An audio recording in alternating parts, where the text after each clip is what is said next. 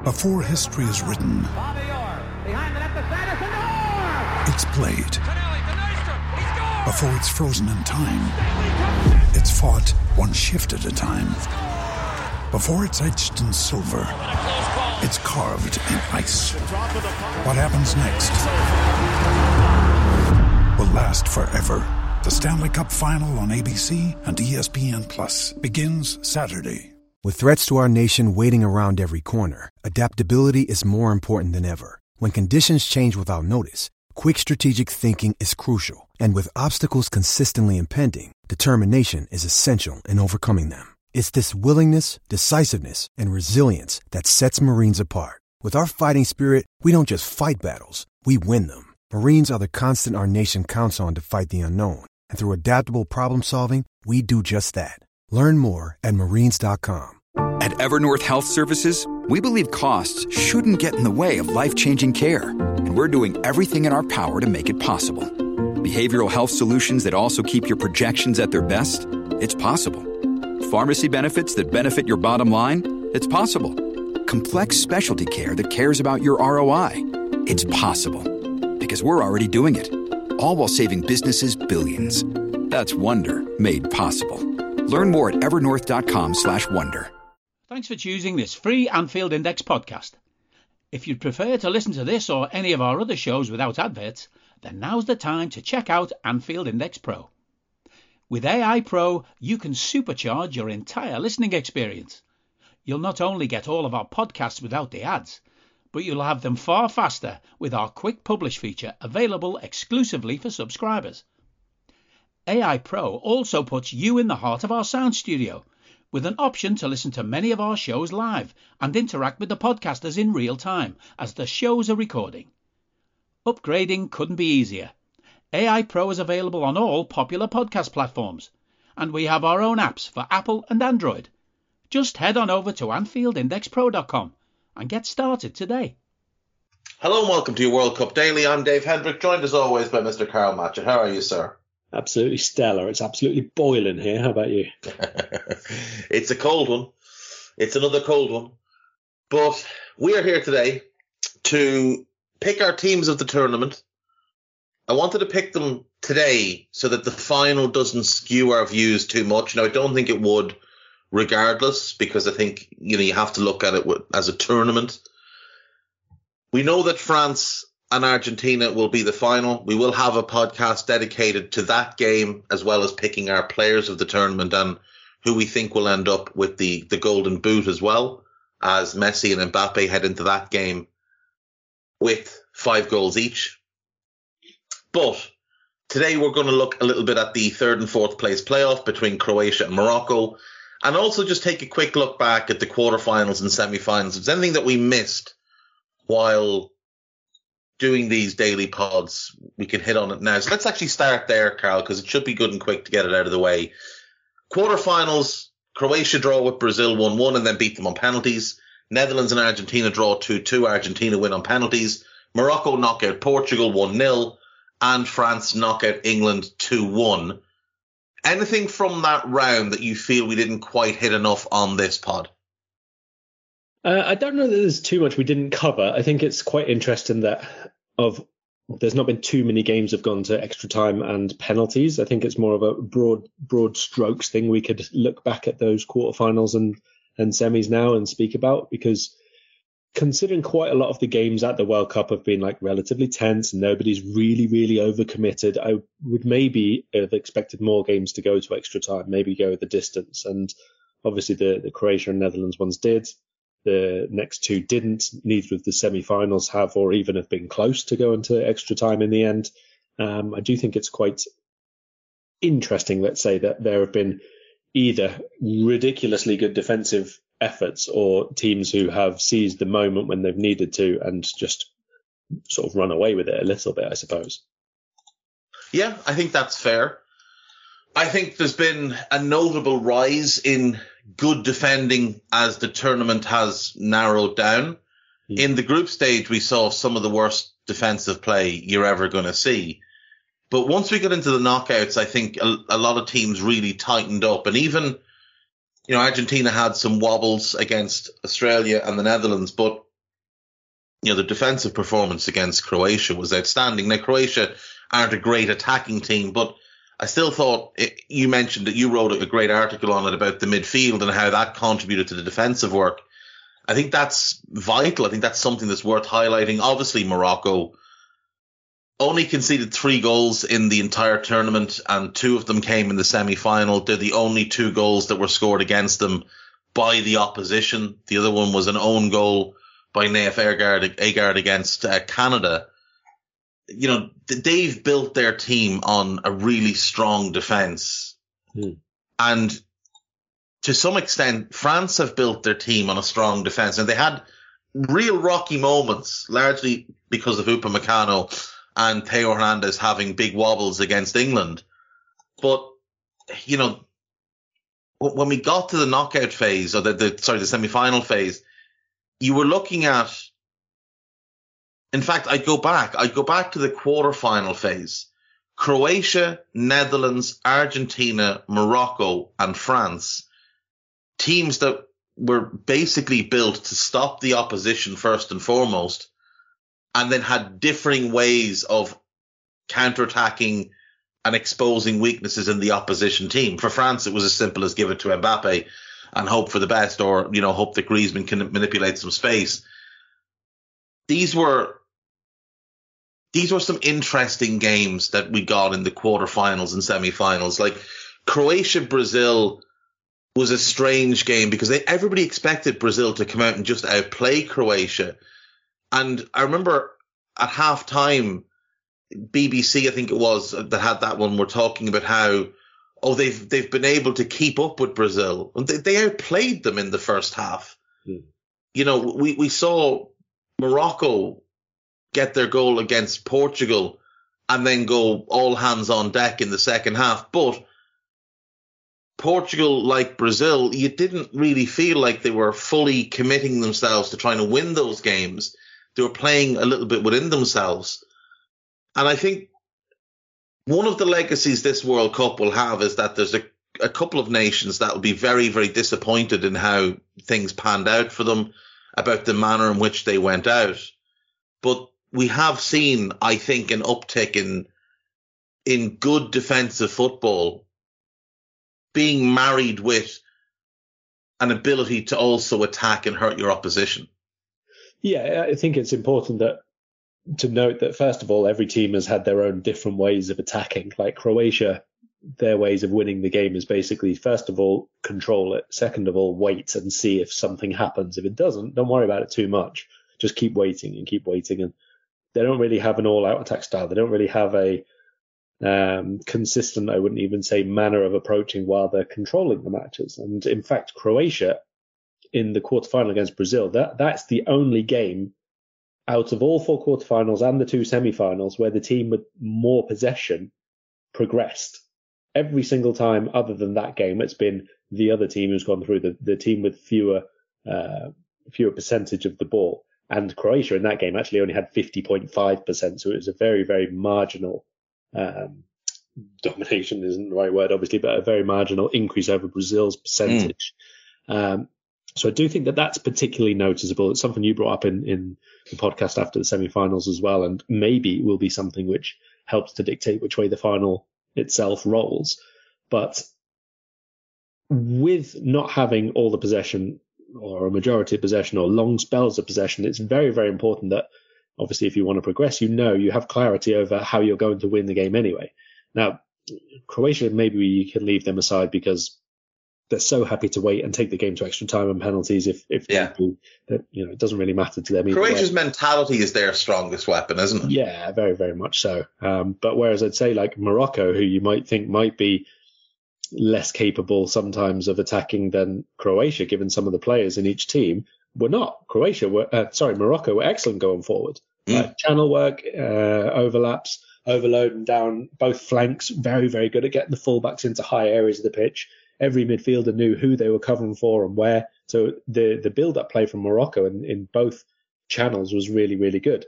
Argentina's approach play has been much better since the first, I would say, two group games because they've not been so reliant on getting it wide, trying to go through Di Maria as they did so often in that first game. And it's been really, really impressive. I think overall Argentina's build-up play. It's been nice balance between getting a lot of Messi, but not overly reliant on him. Like they're perfectly happy now to go through Enzo and Mac Allister and an overlapping fullback down the left hand yeah. side. That's absolutely fine for them. And probably importantly, it's fine for Messi as well, because then he's allowed to walk around and look for his spaces and be in position for the next thing, which will come to him inevitably. So it's worked really well for them.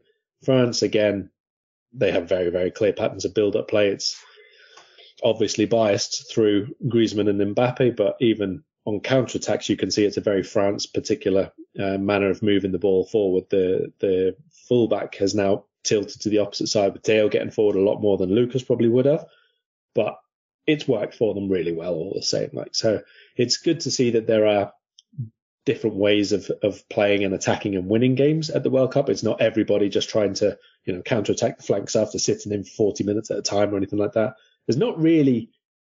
I wouldn't say maybe Croatia were actually the most direct. I don't think there's really been anybody who's just attacked by, you know, going for second balls and and long crosses into the box and all that kind of stuff. I don't think there's been a very very direct style at the World Cup, to be honest, this time. So, the only time we saw real agriculture, agricultural football like that was when the Netherlands went 2 0 down against Argentina.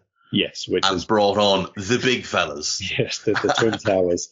Yeah, that was. And just, you know, and just humped the ball into the box. And, but it does make you wonder if we, we saw what it did to Argentina's defense. I mean, it would, it was chaotic for the last 15 minutes or 10, the last 12 minutes, I think it was, of yeah. normal time plus the, the 10 minutes of stoppage time. Less so in, in extra time. I, I, that's where I felt like the Netherlands lost that game was that they didn't just go, hang on, we've got seven massive lads, six mm. two and over. And the only outfielder they've got who's six two or over is a substitute centre back, but they balance that by having a five six centre back. And I'm not having that he's any taller than that. He's a gnome. He's five six. Let's just pump it back into the box again. And they went away from it. I thought it, it, it's ultimately what caused them. Um, uh, you know, they, we went to penalties and, and they, they blew it. They through great saves by Emi Martinez. It's worth pointing out. Um, right. Let's move on then from, from there. Let's talk about this third and fourth place playoff. Croatia versus Morocco. Morocco, I think the big kind of upset team of the tournament, beat Belgium, knocked out Spain, knocked out Portugal, gave France a hell of a game. They leave as heroes regardless, but this is a great opportunity for Morocco to bring home a medal. And the Croatian players, most of them were at the last World Cup and they won a silver medal. This time they have also, like Morocco, obviously an option, an opportunity to win a bronze medal. And look, if you're from Croatia, your chances of winning a World Cup are minuscule. To retire like Modric will after this World Cup from international football with a silver medal and a bronze medal, it's still a hell of an achievement. And I, I think both teams will be motivated to go and win it. But are we going to see full strength teams or close to?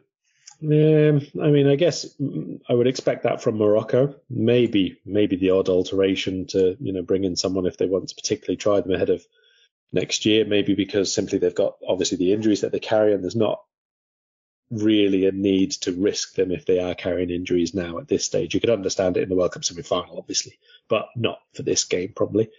Um, you know, maybe a change in attack, maybe take out either Boufal or En-Nesyri, for example, maybe start somebody else, see how they do. But mostly I would expect them to go as close to full strength as they're able to. Croatia, I think it would be a little bit different. I wouldn't be surprised if, let's say, Luka Modric doesn't want to play this game. He doesn't want his last World Cup game to be a, a third place playoff. Um, he, he, wants, you know, his, his World Cup legacy, his Croatian legacy, such as it is, to, to end in a, a meaningful match for them in terms of the World Cup. I guess he'll still be there for the Euros, but at mm. least the World Cup. Maybe maybe they want to try. I don't know. Someone like Lovro Majer maybe can play. Maybe try and get Vlasic back into it as well. Maybe maybe even just change shape completely. Whether that's go to a diamond. Maybe it's play Perisic up front, or I don't know something. They've got to fix the number nine role one way or another at one point or another. So you might as well start trying it right now. Um, so I guess there's a bit more scope for them to to change things than than from Morocco. You know, this isn't going to be their best finish at a World Cup ever, regardless of the result. Mm. Um, I know that there's a, obviously the thing over Morocco, and and they have a chance. And I've heard some players more in the women's game than the men's say that they very much like the idea of trying to come third and getting that uh, effectively a bronze medal sort of thing. I have to say I don't like it. Uh, it's it's basically the game of the World Cup. I'm not going to watch.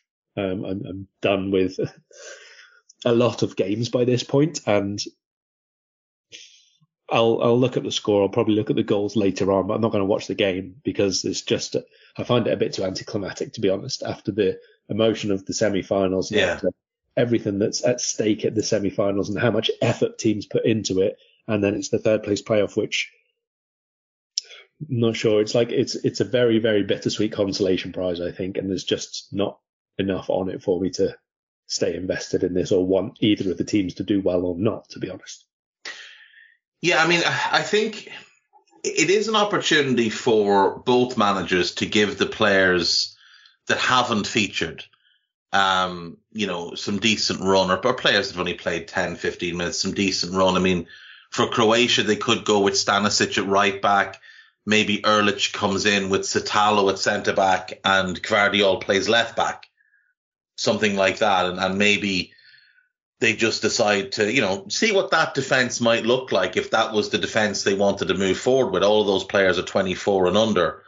And with Lovren being 33 and garbage and Vida being 33 and in the body of a 60 year old, really, maybe they look at that and think, well, that might be our long term defense. So let's roll there. You mentioned Lovro. You mentioned Vlasic. Um, could Kristijan Jakic maybe get some minutes in midfield potentially? Up front, they're all old. I mean, the, the youngest forward player is Petkovic, who's 28.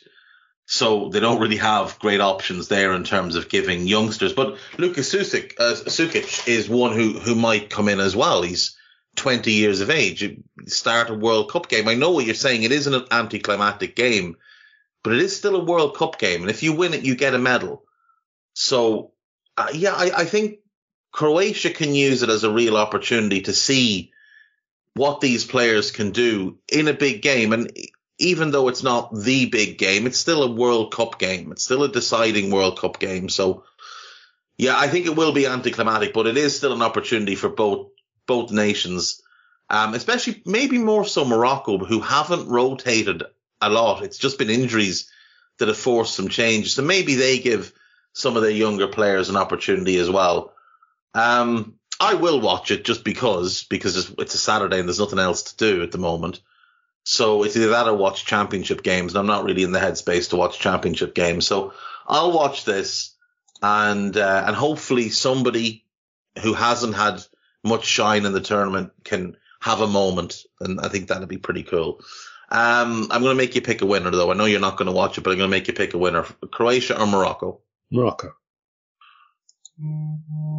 See, guys, guys trying to sell me now on watching Championship by telling me it's Middlesbrough versus Burnley, and at, at least Vincent Kompany has Burnley playing some decent football. Hold on, Middlesbrough and Burnley. I don't even know who's home out of those teams, but surely either way is getting called off for a frozen pitch.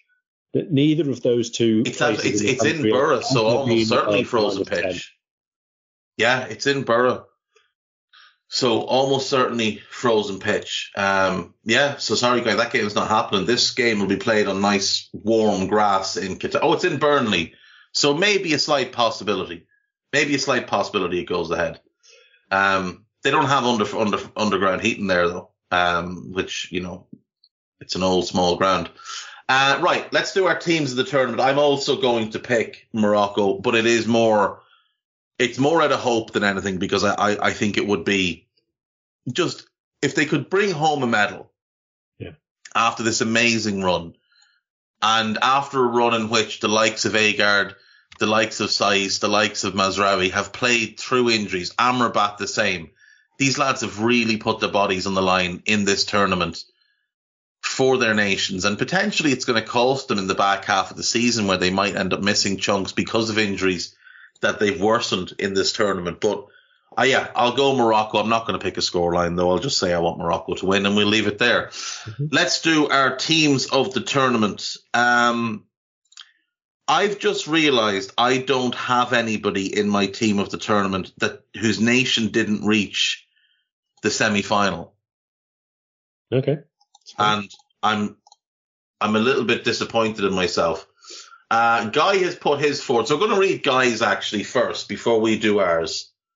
Actually, no, we'll just Guy, you come in on this, and we'll we'll go through ours. Uh, we'll, the yeah, three of us can do this together.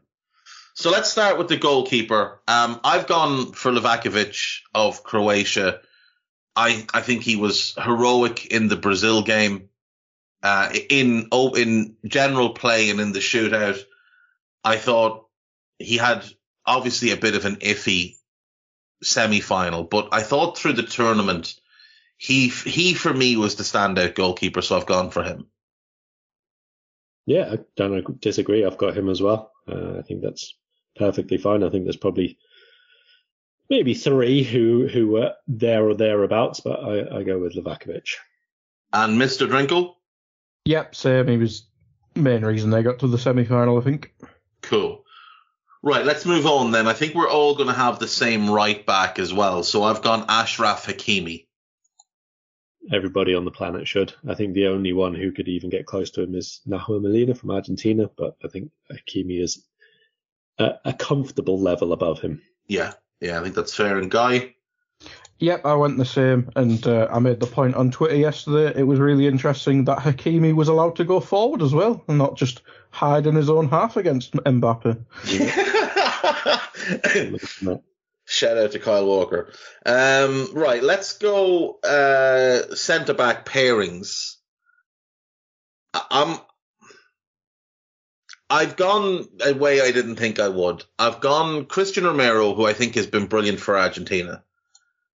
Um, I know he missed one game, but I, I, think he has been absolutely outstanding for them. I thought his semi-final performance was excellent. I thought in the quarterfinals he was excellent.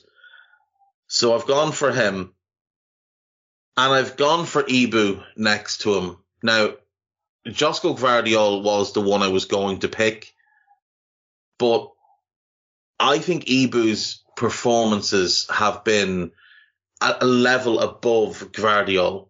And I know that might be controversial for some people because Gvardiol has been great, but I, have gone for Ibou. I think it's fair on performance level. I, I personally, for the World Cup team of the tournament, I have a minimum of four stats. So if someone gets through to the knockouts, basically you you are available for selection, and is not on four, so I can't have him in my own little. Uh, but he might get four. He might get four because he might yeah. play in the final. So, so will he then classify? Uh, well, if he plays very well in the final, I could I could restructure if I wanted. Yes, but at yeah. the minute I can't. So I can't. We even... can just give him the golden ball. It's fine. That's fair. Um, I have Gvardiol and Roman Saïss. I think the um, level of body on the line and shall we say, um, leadership, which I know we, we don't like in Liverpool terms all the time, but I think in this context of a tournament and for what he's done and raising his own level and those around him, I think Saïss was excellent. He was, and I came close to originally when I, I looked at doing this after the quarterfinals, and I basically just had the Morocco back four and Amrabat because I hadn't seen a, a defense play better. But the reason I'm leaving Saïss out is because he had to go off early in this game. He had to go off early in the game before. Now it's not his fault; he was injured, but uh, just balance of, of overall, uh, he he's definitely deserves it. I'm, I'm not I'm not going to dispute the pick at all. Um, there is obviously a difference as well between real leadership and you know propaganda leadership. Let's move it along. Um, Guy, give me your your pairing. Uh, I went Gvardiol because well he was playing next to Lovren and, and looked excellent apart from when he played against Messi, which is fair enough. Um, and I went Varane because he was just the one constant in the front back line. And yeah, I feel like I should have went Saïss, but I can't do two left footed centre backs, lads. I He's can't. just watched Morocco be absolutely unbelievable in this World Cup with two left footed centre backs, and he still won't have it, Karl. Well, no, because Aguerd and them were injured all the time, so it was actually it was actually on the balance of bringing in a right-footed person that got them this far. Don't be ridiculous. Don't be ridiculous. How dare you? Inherent bias. It- it Let's is. move into midfield before Guy insults all left-footed people. We have to do left back as well. Oh crap, we do. um, right, I have gone for Mazraoui. I, I think he has been the best left left back I've seen at this tournament. I know he missed a game, but I think he has been absolutely outstanding throughout. I think the balance he offers that team, allowing um, Hakimi to bomb forward and reining in his own natural defensive instincts, playing behind Sofiane Boufal, who, who, let's be fair, has put in a real shift in the tournament, but isn't a particularly good defensive player. Mm. And I think Mazraoui has managed to lock down that side for Morocco. So I've gone for him. Guy, you go. Uh, I put mine was between Mazraoui, and I thought he may have missed more football than he did, so I kind of want to swap it to him. But I've been bullying Acuna all tournament because I was saying he was won a raffle and stuff like that. But he may not be able to do any like on football stuff like shooting and crossing and stuff. But as an outball, I think he's probably been Argentina's one of them, not not the most important, but one of the most important system players. So I just put him there because he made the system work a lot better when um, the manager changed about five people. So yeah, I went Acuna, but yeah, I feel like I should have went Mazraoui there. I think Acuna is a pretty fair shout. I think he's been very important in allowing Argentina's improvement from from that first game and their build up play and everything. So even though I don't think he's been the best one, I think he's an absolutely fine shout because Mm. he's had such a, a big impact to be honest.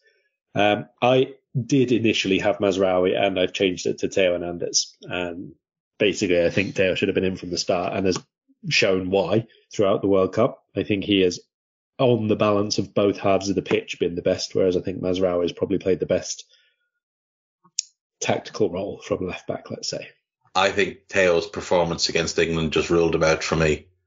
He was absolutely horrid. It's, it's, one- it's one of the worst individual performances I've seen at the tournament, and I've allowed I've I, I've allowed that unfortunately to to colour my view on him for the tournament. He, I, I think he's brilliant, and I think he has overall had an excellent tournament. But he was so poor in that game, and then he compounded everything with that absolutely brainless foul on uh, on uh, Mason Mount, who who wasn't getting the ball. Yeah, I- if I he- think if- I've If just punished out, him he for would- that, if he'd basically. have gone out there, he would have been responsible for a large part of the going out. He was never playing for France again if Harry Oh. Kane scores that goal. but they didn't, and he's Morocco would be in a final right now though, so that'd be fun. Hmm. It is interesting to think would Morocco have beaten England. I kind of feel like they might have. Uh, let's move into midfield then. Um, we'll just start at the holding midfield role because I'm going to assume we all have the same holding midfielder, Sofyan Amrabat. yeah. Declan right now. Um, uh, no, Amrabat, he was. I think we talked about the other day, didn't we, Dave? That if it wasn't for Messi and Mbappe being aliens, he'd be in a shout for the golden ball, wouldn't he? Yeah, yeah, he's been, he's been that good. It's it's staggering. He's been that good, and to be fair, having him, Hakimi, and Mazraoui all in is part of why I also left out Romain Saïss because I, I didn't think I could warrant putting in four Moroccan players. Um, despite the fact that they probably all deserve to be in because they were just they played so much above so many of them played so much above their normal level. But yeah, Amrabat's absolutely a no-brainer. Um, ha- have you both gone four three three? Four four two. You've gone four four two. So have I. So that's okay. Mine's kind of a diamondy type thing.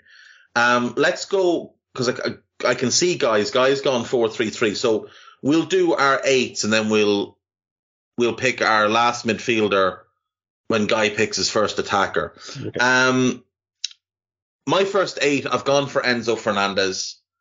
I think he's been brilliant, and I think the decision to drop Leandro Paredes and bring him into the team changed the trajectory of this Argentine team, and I think was the, is is the single biggest reason they have gone this far in the tournament. I think he's been absolutely outstanding. I don't think he's had a poor game. scored a tremendous goal earlier in the tournament, provided the the pass that got them going against Croatia. I, I just think on and off the ball, I think I think he's been maybe the best midfielder at the World Cup after Amrabat. So I've gone for him. So give me your first eight, Karl. Uh, I've gone for Mateo Kovacic. So it's my, I think, third Croatian in my team so far. Yeah. Um, I've spoken about him enough. I think he was the best of their three who were very, very good in the group stage. And then in the knockouts, I think he raised his level again. And in the game they actually went out, I think he was, he might have been the actual best midfielder on the pitch, uh, certainly in the first hour of the game. I think Argentina as a unit were sensational in midfield, but Kovacic was near the best I've seen him play, to be fair. And Guy? Yeah, I went Kovacic as well because I think you you needed a Croatian midfielder in there. It's the only reason they got out the group, probably. so I, I went with Kovacic as well. I think he was better than Modric, and obviously um, Brozovic plays the same position as Amrabat, so that's a no-no. Yeah, so my second midfielder is Mateo Kovacic. Um, I had it kind of between him and Adrien Rabiot. They were the two I was looking at and trying to decide whether or not, you know, who to lean towards. And I, have gone with I've gone with Kovacic. I, I, thought he was absolutely tremendous. Uh, his performance in the Brazil game will largely go unnoticed because so much of it was off the ball. But especially in that first half, he was ridiculous. He was great against Japan and played a massive role at dragging them back into that game when they went behind. So, yeah, I've gone Kovacic. So, Karl, second, number eight. Uh, let's go for the slightly right-sided one, I guess, since I can see guys. It's Griezmann. Um, I think he is the the alternative to Messi in the Golden Ball. I think he's been fucking unbelievable throughout the tournament, on and off the ball, both halves of the pitch. Last night, like I said in the other pod, I think other than I mean, maybe even including Konate, he might have been France's best defender. He was unbelievably mm. good. He gets through so much work. He doesn't lack anything, even though he's doing the work rate in terms of technique and creativity. The first goal came from his ability to pick space, which he's been doing all the way through the tournament. I think he's just been brilliant. And Guy? Yep, same for me. I think he's got them Welsh genes, hasn't he, where he steps up for country as well. And that's not saying he hasn't been excellent at times for Atletico Madrid, but he's a bit of a dumpster fire. And, well, he seemed to get this midfield um, position off Atleti, but I'm mm. not. And Griezmann just seems to have stepped up whilst playing for France. It may help having Tchouameni and all the lads next to him, but yeah, I, I never saw this type of player in him. I thought he was always just like a number 10 or a second forward type thing, but yeah, he, he seems to be a much more complete footballer than maybe anyone ever thought. And it, it's going to be near on impossible for them to replace because I can't see Nkunku doing this or anything like that. So if he ever thinks about retiring for France, I think that might be where their step down comes from. So, excuse me. My fourth midfielder is Antoine Griezmann because I agree with everything you've both said. And I've seen a lot of discourse over crediting Deschamps with getting players to buy in to playing this style of football. And I think the biggest factor in them playing this style of football successfully is the fact that Pogba and Benzema both got injured because their egos would not allow them to play this type of football. Mbappe isn't asked to be part of the system. It's a 10 man system with him. I think the one who's really sacrificed the most is Griezmann. I think he as we know, made his name as a as a winger, second striker, attacking player, a final third player, a, you know, a, a goal scorer, a creator. And in this role, he's he's still a big creative player, but his his off ball work, as Karl said, after Ibou, second best defensive player on the pitch against Morocco. He was unbelievable. He was unbelievable against England as well. And, you know, he disrupted what he needed to disrupt. He let Declan Rice have the ball in areas where he knew Declan Rice couldn't, couldn't hurt England. And then he ran off the back of Rice over and over and over again. I think he's been incredible. And I think massive credit for this has to go to Simeone because it is Simeone who's moved him back into this type of role for Atleti. And I think it's given Griezmann the belief that he could play in this role. I do wonder if all things were equal and everybody was fit, would he be playing this role? Because if Pogba and Kante were fit, I don't think he would. I think he'd probably be playing where Ousmane Dembele's been playing. I even if if Nkunku had been fit, we might have seen Griezmann play more off the right. So I think Simeone is the uh, the guiding factor for both of these teams, both for Griezmann and for um, for Argentina with that four man midfield they deployed in the semi final. So you know we'll leave the Simeone hype there, but it needed to be put in because obviously he's Diego Simeone. Um, Karl, who is your fourth and final midfielder then? I thought we were going to get through the whole World Cup without you bringing Simeone up. You know, never. Never. Dismal, dismal. Um, so my fourth one is obviously the left-sided one, and I had mm, quite a debate with myself over who to include here. I really wanted to put Adrien Rabiot in because I think he's been excellent, mm. but I didn't. And I really considered putting your man Enzo Fernandez in, but I didn't. In the end, I have gone with Alexis Mac Allister. Um, I think, fair. yeah, I think yeah. while Fernandez, Enzo has been like, just really, really, really good at both on and off the ball ball progression and everything else has been excellent, and ball winning as well in midfield for Argentina has been very important with that. I think that Mac Allister has brought a real tactical balance for them. He's been able to be either a third centre mid, he's been slightly in off the off the left when they've played that uh, four across. He's also been in possession, the one who has really been able to push himself into like a almost a number ten role. He doesn't really you know, dictate the ball all the time and demand that it comes to his feet all the time, but he's always there. He's always in possession, uh, in space to receive possession. He's very, very good also at taking up the space that Messi doesn't at any particular time. we know Messi is able to just, you know, walk around and wander and pick his spots and when to come alive and the rest of it. And it's a little bit like Alexis plays off that. Like some of the time against um, Croatia, you'd have seen like instead of a four, it was almost like a three, a two, and a one. And Alvarez yeah. was obviously left up top, and Messi is sort of filling in just to block off one of the passing lanes. And Mac Allister was doing exactly the same thing, but left hand side, left channel, and it was it was so so well done. he's been excellent, like in terms of mm. getting into the final third and creating chances, and he's got himself a goal obviously as well, and a few other bits. I just think he's been one of, along with Enzo, and along with the capacity to change system to suit who they're playing against, has been the biggest factor in Argentina turning around their tournament. Yeah, I 100% agree because they lost Giovanni Lo Celso, who'd really established himself as a vital player, doing all the things you've just mentioned. And they looked a little bit lost without Lo Celso. And Alexis has come in and it's a new role for him. And obviously he's been playing in a sort of a deep lying playmaker role for Brighton this season in a double pivot. So it's different to what he's been doing at club level of late. And he has just been excellent. Like, and, he, and there's no, there's no ego with him. He's, he's not a player that's looking for his own moments of shine. Every time he gets the ball, he's making the right decision. He really should have scored against Croatia. Had a great chance to score. Um, but unfortunately just kind of didn't get enough purchase on the shot. Um, but yeah, I've no no disagreements at all. I love Alexis Mac Allister. I think he's a fantastic player, and I would take him at Liverpool in a heartbeat. Any South he, American that's linked with Brighton, you buy. Yes, basically, you just you follow around. You you don't hire scouts anymore. Hire private investigators and get them to stalk the Brighton scouts, and whoever they look at, you just jump in and buy if they look at, at some fella walking down the street kicking a can and they kind of give him a second glance, you buy that player. You get, tell him, get rid of that can. Here's a football. Here's pair of boots. Come on, son, you come with us. Um, right, let's move into the attack then. I think, Karl, I think we're going to have the same two here. Um, I know Guy has these two. So Guy, actually, you give us your front three first because you've got somebody different to who I've got and who I think Karl has. Uh, I'll do the two obvious ones, Messi and Mbappe, because well, Messi, he's kind of turned back the clock, hasn't he?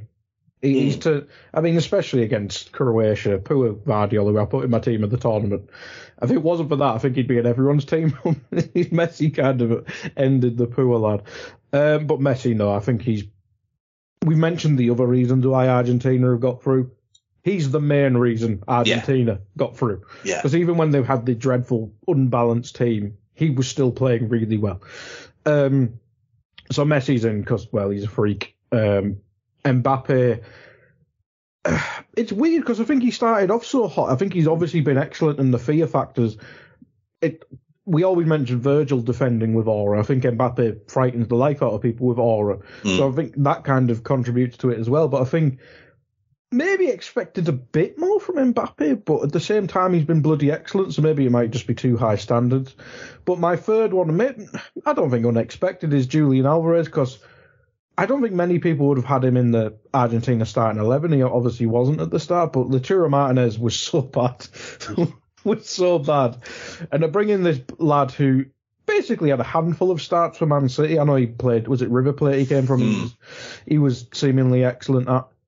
But to come in as a somewhat bit part, bit part player for Man City and have this impact linking up so well with Man uh, with Messi, making the system work a bit more, and actually being a competent footballer at the minute, unlike Lautaro Martinez, I think he's he's been another part of their improvement. And there's not maybe you could argue Giroud, mm, but I'd prefer. Alvarez He's in a couple of iffy games, though, yeah, hasn't he? Olivier he missed, Giroud, so. Even Morocco, he missed that pretty easy chance, didn't he? Just took it too soon.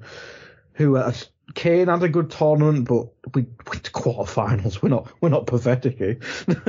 um, En-Nesyri, it, I think it's tough for a striker in the Morocco system to mm. stand out, isn't it? So I think Alvarez by default in in the system I was playing anyway.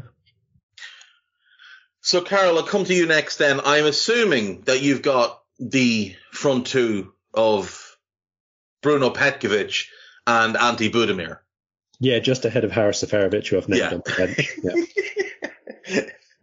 no, I've gone with uh, the the slightly more surprising Mbappe and Lionel Messi uh, combo. I think it's been everything the guy said about Messi is completely right. Although I will say that I also think it's benefited him Argentina switching to two in attack uh, because it completely leaves him free to do what he wants and not leave Argentina. Maybe I should say it helped Argentina more than Messi, to be fair. Not leave Argentina without a focal point sometimes. Um, Alvarez is everything Messi could want, to be honest, yeah. in terms of doing the the hard work and the hard yards and the constant checking back and the the the tracking defensive runners or someone coming out from midfield doing the channel work for him, everything, and the fact that he's actually very good in the in the final third as well. It's like it's like what I imagine like Josh Sargent could be if he could actually control and shoot. It's it's quite it's quite nice to see that combo in attack from someone. These are always South Americans, aren't they? The people who can do the on and off the ball work. We've had quite a few of them at Liverpool. We've seen loads of them in the Premier League, and uh, another one here for sadly our biggest rivals at the moment. But uh, I think Alvarez has been great, so I don't disagree with him being put up to that level. I just don't think he's been, for me, better than one of the other midfielders that I could have, which is obviously why I went 4 4 2 team of the tournament for the shape of the tournament. Yeah, and in the surprise to nobody, I've got Messi and Mbappe as well. I agree with everything Guy said about Messi, and I do agree with uh, about Mbappe. Like he's had moments in the quarterfinal and semi-final, but it felt like to that point he could just take over a game. Hmm. And he hasn't done it in the last two rounds, but he still had a big hand in the first French goal against England and obviously had a big hand in both goals last night with both goals coming because, as Karl mentioned uh, on the last pod, the entire Moroccan defense converged on him and he was still able to get a shot away both times and because of the deflection bringing the ball towards the French player and all the Moroccan players been so keyed in on Mbappe, that French player had a, a free shot on goal. Um, so just to recap then, um, I've got Livakovic, Hakimi, Romero, Konate, Mazraoui, Enzo, Amrabat, Kovacic, Griezmann, Messi, and Mbappe. Karl, you have Livakovic, Hakimi, Saïss, Gvardiol, and Theo Hernandez, Griezmann, Amrabat, Kovacic, Mac Allister, Messi, Mbappe. And Guy? Livakovic, Hakimi, Varane, Gvardiol, Acuna, Griezmann, Amrabat, Kovacic, Messi, Alvarez, and Mbappe. So I wasn't the only one then that didn't pick that that only picked from the semi-finals. You both went the same way. There is nobody who made our teams of the tournament who went out earlier than the semi-finals. I don't think there's a real argument for anyone out of that group. I think England, Luke Shaw's the closest because left no, back's a bit I think, sparse. I think Bellingham from England. Oh, Bellingham again. Fernandes from Portugal. I've, I've, you know, as you can probably tell from this, I've already written out a squad. Um, probably. Which Fernand? Bruno Fernandes. Yeah, yeah Fernandes Yeah. For, for later on. Yeah. Um, probably you can make a case for Nathan Ake being included in the centre back group, but I wouldn't put him in the top two for sure. And then from Brazil, the only real ones I could think of were Casemiro and Lucas Paqueta.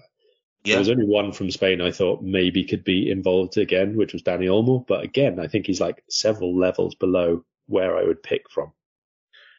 Yeah, I mean, I, I think Tyler Adams had an outstanding tournament for the Americans, but obviously playing the same position as Amrabat, and with Amrabat going two rounds further, the, the argument goes away. I thought Yunus Musah is, worthy of a mention. You mentioned um, Ake. I thought he was, I thought he was very good throughout.